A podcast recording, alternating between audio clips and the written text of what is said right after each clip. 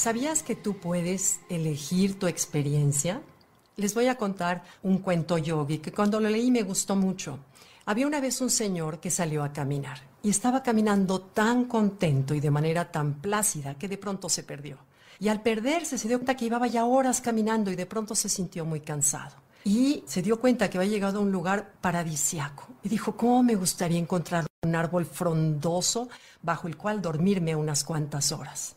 Y de pronto ese árbol aparece cerca de él, un árbol frondoso lleno de un pasto verde alrededor, y el hombre se durmió plácidamente durante horas. Al despertar se dio cuenta que tenía hambre. Dijo, ¿cómo me gustaría comer ahorita? Y pensó en todos los platillos que más le gustaban. Y ¡pum! De repente aparecieron esos platillos que más le gustaban. Y de pronto, claro, sintió sed y dijo, ahora tengo una sed espantosa, me encantaría tomar tres litros de agua y me encantaría tomar además un whisky, me encantaría tomar una cerveza, las bebidas que a él le gustaban. Y de repente, de la nada, aparecieron todo lo que él había pensado. Entonces este hombre se da cuenta y dice, qué raro. Yo creo que aquí ha de haber fantasmas porque pienso en comida y aparece, pienso en bebida y aparece. Yo creo que hay fantasmas. Y los fantasmas aparecieron. Entonces se llenó de pavor y de miedo y dijo, seguramente los fantasmas me van a torturar. Y los fantasmas lo torturaron. Así es como funciona nuestra mente. ¿Te imaginas que nosotros le enseñáramos nuestro celular a una persona de la Edad Media? Y que le dijeras además que te puedes comunicar con tu amigo en Japón en el momento que tú deseas. Esta persona de la Edad Media no alcanzaría a captar por qué, ese fenómeno.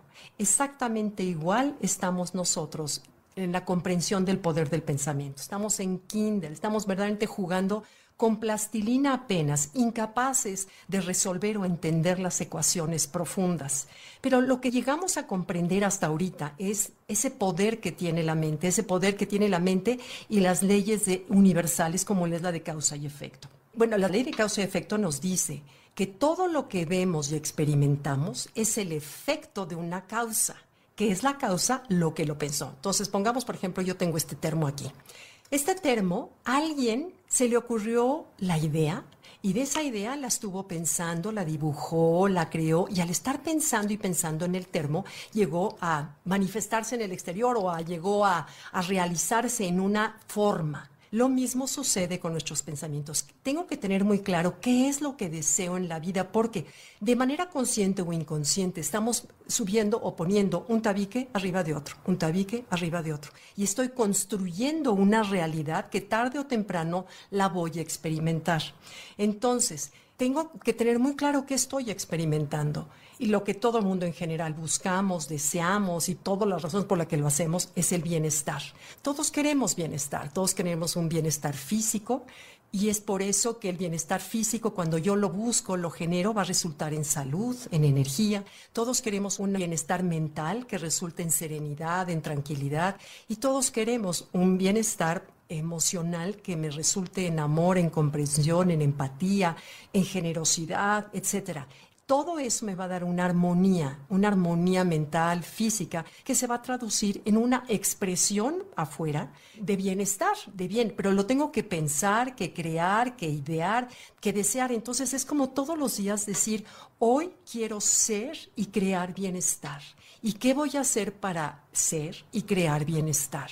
Crearme a mi bienestar y crear en mi entorno bienestar. Y es en lo único que me tengo que concentrar, en construir un tabique arriba de otro acerca del bienestar y no pensar en las cosas malas del mundo, en lo que me pueda suceder, en los temores, porque de la misma manera construyo tabique sobre tabique. Acuérdense que hay una frase que me encanta que dice, fuera de mente, fuera de experiencia. Si no la pienso, no la experimento, pero si la pienso. Todo nace de un deseo. Los pensamientos es la actividad de la mente. El pensamiento genera una idea, la idea crea y si yo estoy convencido, para bien o para mal, al estar convencido, uno, lo que es la fuerza masculina y femenina, que es el pensamiento es lo masculino, la emoción es lo femenino y es la manera en que se crea y se genera algo.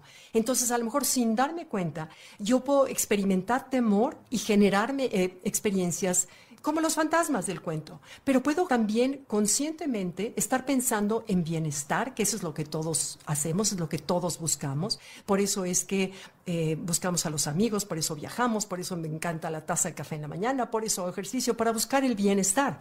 Entonces, eso es lo que tenemos que concentrarnos, en buscar bienestar físico, emocional, mental y verlo expresado, expresado en sentir, en una forma o en una acción. Entonces, recordemos el mantra que te invito a, a generar y acordarte. Hoy quiero ser y crear bienestar. Y fuera de mente, fuera de experiencia. Gracias, gracias por acompañarme. Los leo.